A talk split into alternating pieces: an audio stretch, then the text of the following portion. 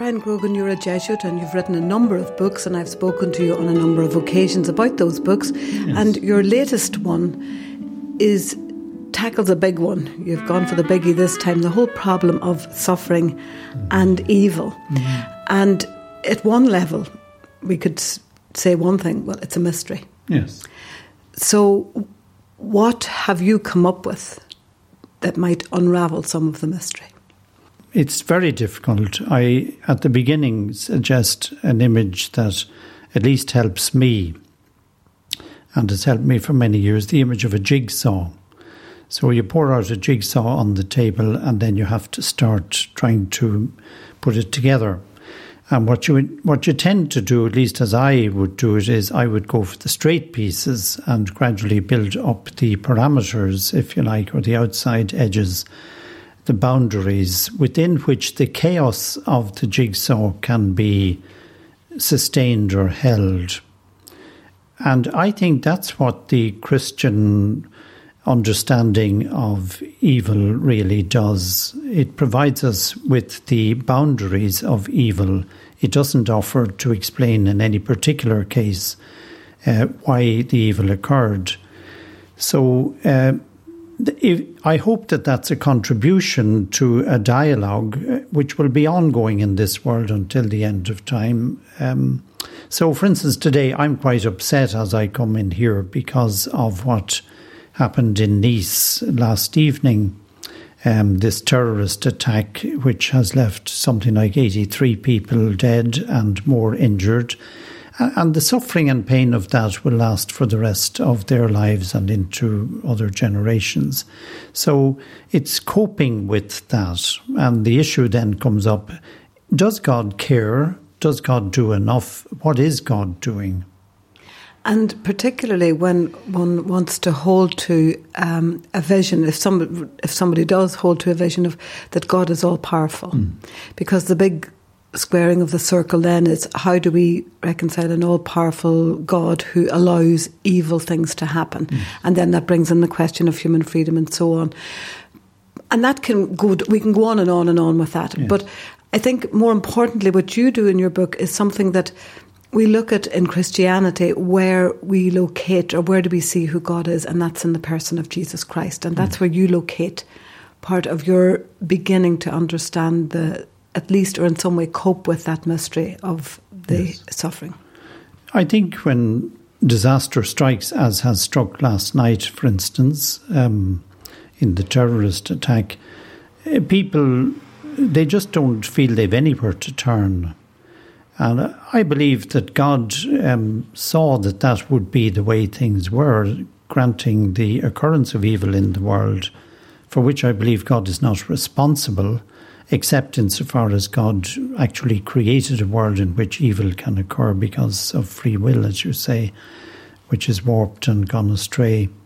But the centre point in the book is to unfold something of what went on in the life of Jesus Christ, who went about doing good, and he was revealing what God is like. God, I believe, is good.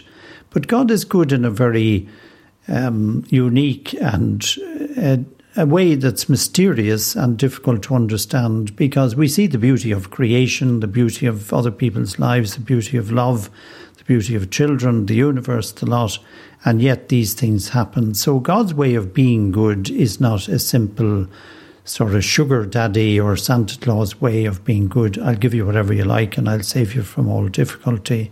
So what you get in the New Testament then is the figure of Jesus going about doing good, combating evil in all forms, but not in a violent way, in a non violent but very strong way. And then it all falls apart when uh, people say we don't want the disruption of things to go on in the way that he would would have us um, change, if you like. Um, and so we put him to death. And so for the disciples, that was total disaster. Good was beginning to triumph over evil, and now evil has got the last word. And this man is tortured, killed, and buried and put away. So then it's the mystery of the resurrection. And again, one could spend days and weeks talking about the, the mystery of the resurrection.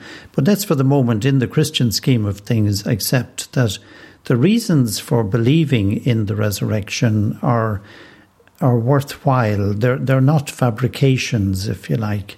And against all the odds, Jesus is showing us coming back and saying, All is forgiven. We can make a new start, what St. Paul calls a new creation. And so that begins, and we are the we become the workforce of God against evil and suffering in the world, and God is behind us in what we do. I think important that comes out in your book is not, but it's not that the resurrection then, therefore, at the end, all will work out and it'll all be good, which we all hope will be the case mm. as well, and that, that suffering will end but that there is something in the pattern of the resurrection, of what happened to Jesus, yes. who, let's face it, did not give us a treatise on suffering and say, I've come from the Father, I want to tell you about the mystery of suffering, I want yeah. to explain it for you. Rather, uh, he was subjected, as we all are, to human suffering.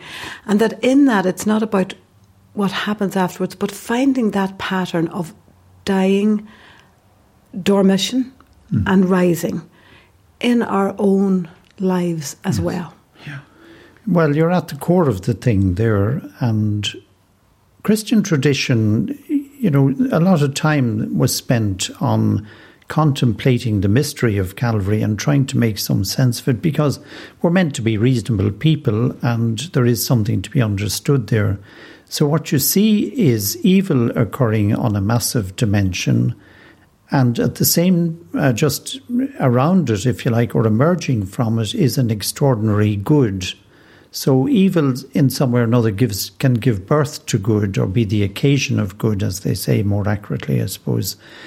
And the good is that love endures the suffering, and love triumphs over the suffering, and that is what creates the boundaries of evil in the world, and that's the beginning of the answer to the jigsaw puzzle. It's not totally total chaos and totally random what goes on. It's contained in some way or another within a great plan or dream or project of God, in which Jesus is shown as being the the heart of the of what occurs on enduring being against evil, enduring evil suffering and dying for it, and emerging and revealing a, a, level of great love which wouldn't have been ever shown had things been otherwise.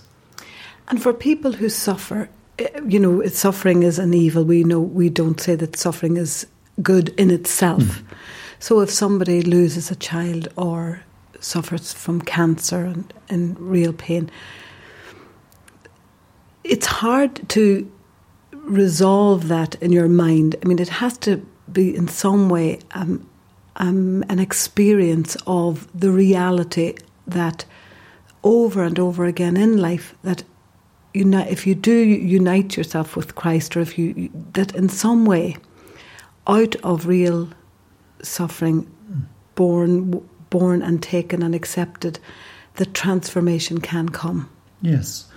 Uh, I think one can see that in one's own life in bits and pieces, and one can see it in other people's lives in bits and pieces.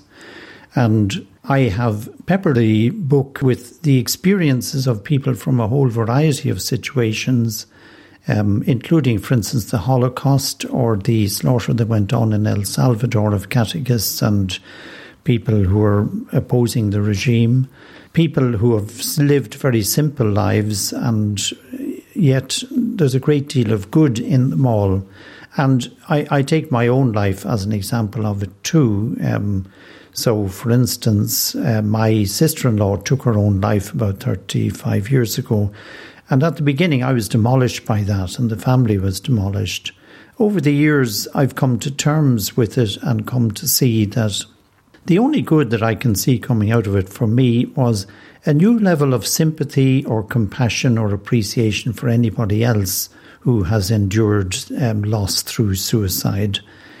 But that's been a, a, growth in me, an expansion of my heart. It is a breaking open of the heart, and that's why the title of the book is ambiguous. God, you're breaking my heart isn't to be taken literally. It isn't God that who, who breaks our hearts, but God works on the suffering and the evil that occur in our lives, and that breaks our hearts open so that we become more and more, as we get older, people of unrestricted loving, that I accept what goes on insofar as I cannot change it or improve it, and I choose to believe that the bits and pieces of good that I see happening in my own life um, also occur in other people's lives.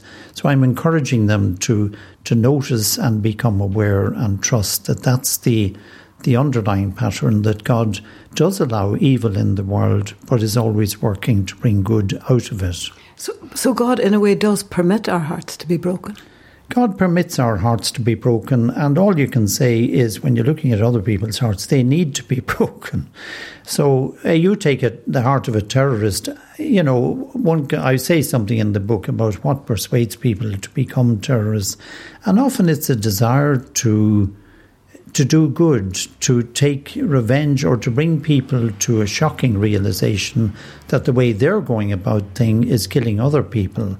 And so the suicide bomber says the only way to do it is to drive a truck along the boulevard in Nice and kill people. It's very primitive, but the first thing is primitive too, the way in which the West has exploited the East and exploited the South for its own greedy purposes often and not respected the people there. And so often people are simply trying to gain the respect of others uh, in in the evil that they do, and they believe that good comes out of it in that way.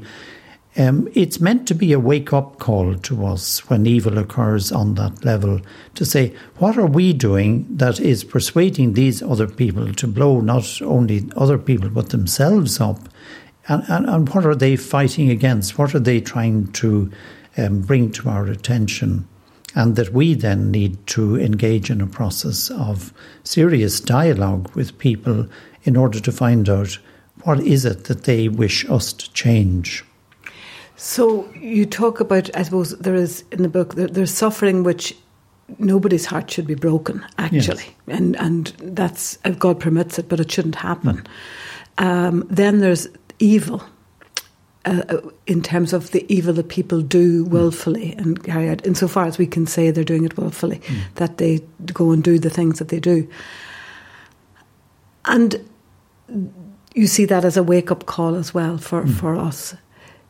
But there's also an evil that I see in the world which has nothing to do with any human being, which mm. is the way the world is structured. I mm. mean, when I watch um, nature programs like The Hunt or yes. Prey, and you see that the way that while a wild um, pack of dogs and the mother is looking after them terribly well in Africa, but they're starving, and their way of getting food is to chase the wildebeests, and then one wildebeest yes. is hived off from the rest of the herd yes. and eaten alive. I mean, who that I think presents a huge problem for um, the creator of a beautiful creation and how our understanding of that creator. Yes, and the, the last thing that I claim to do in the book is to answer that real problem that, that people have. I would be asking, well, I, would have constructed a little book called um, Complaints Against God by One of His Creatures. That exists already, but um, I have a little notebook with um, things to ask God when I meet God face to face.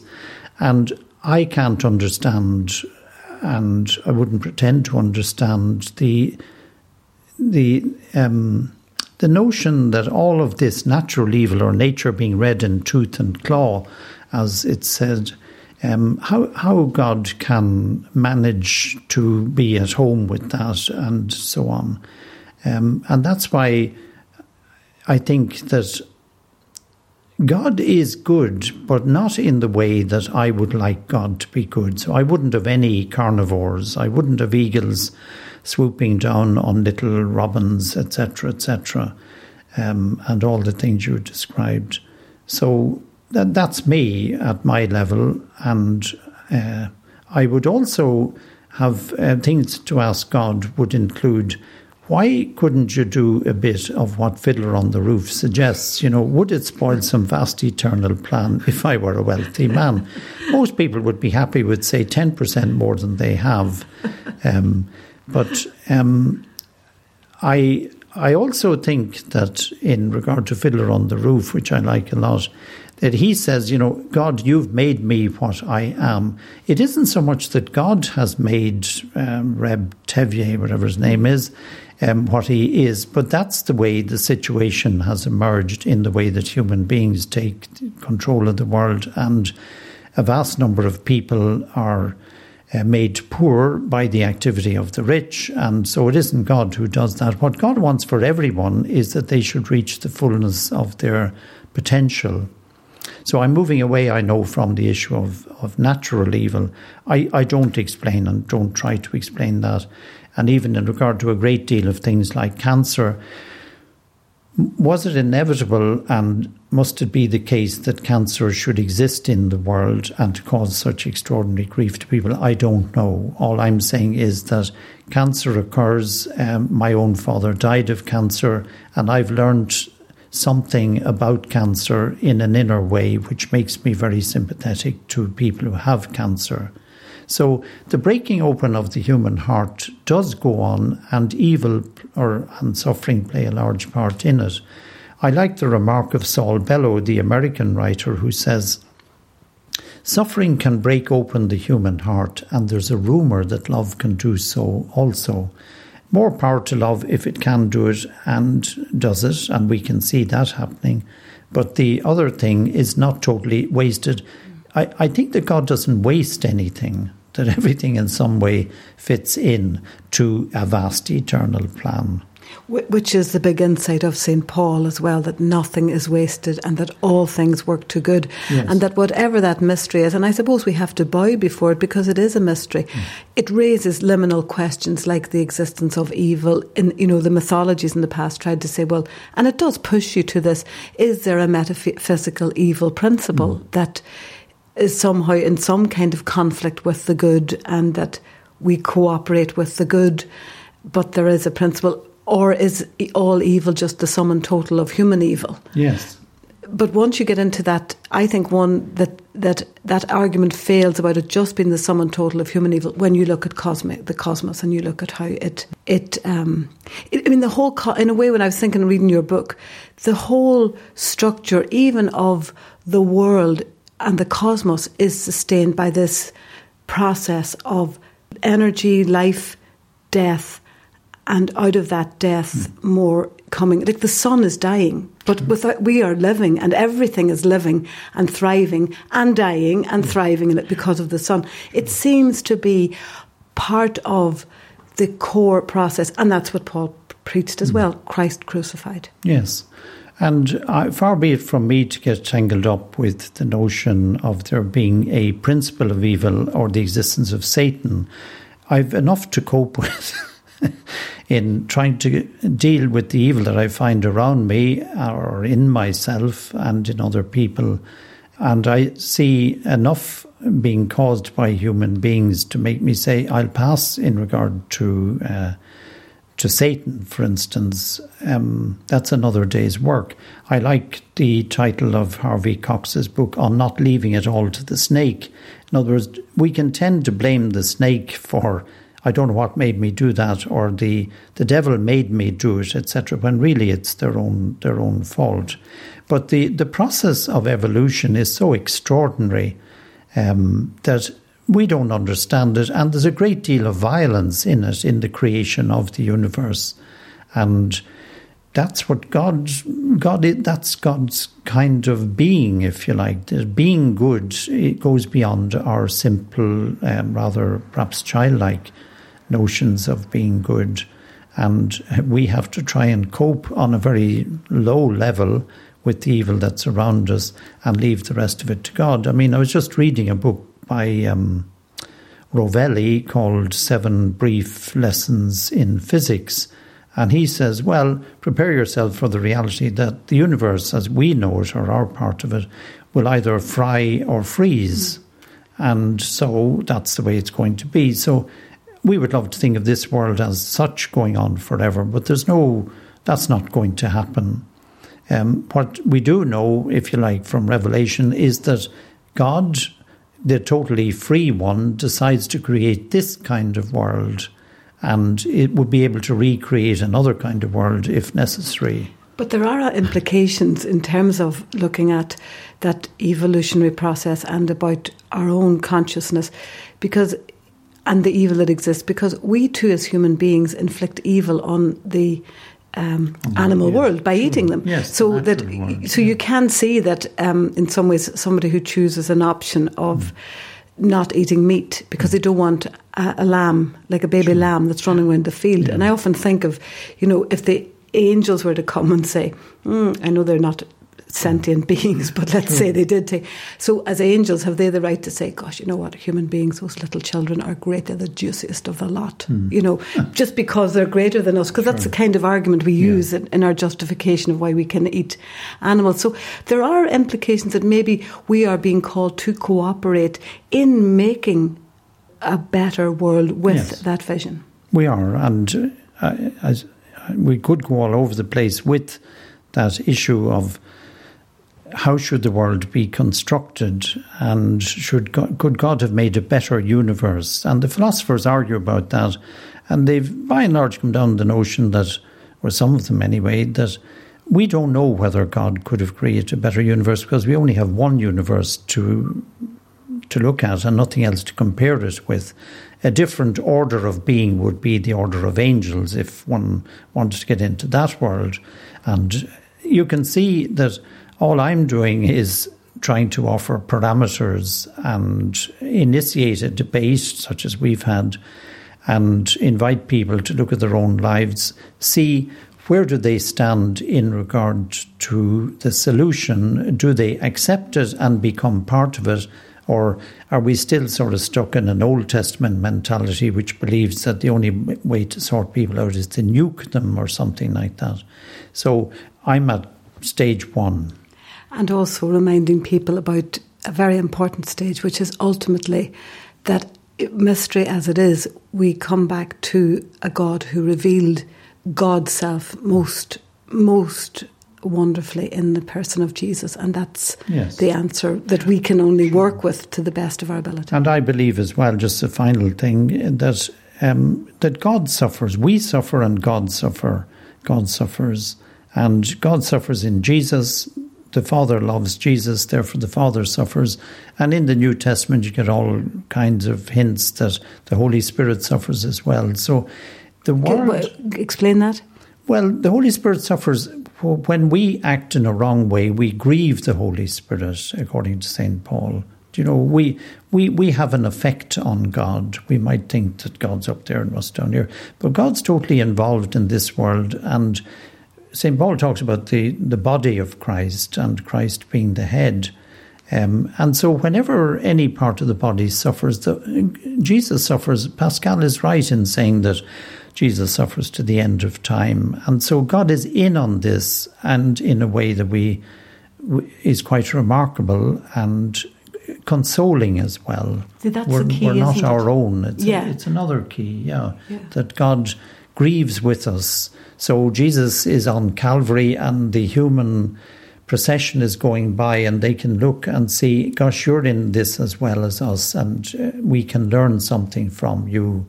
Um, as to how to cope with the evil that we find. Your book is called God, You're Breaking My Heart. Great title, and it's published by.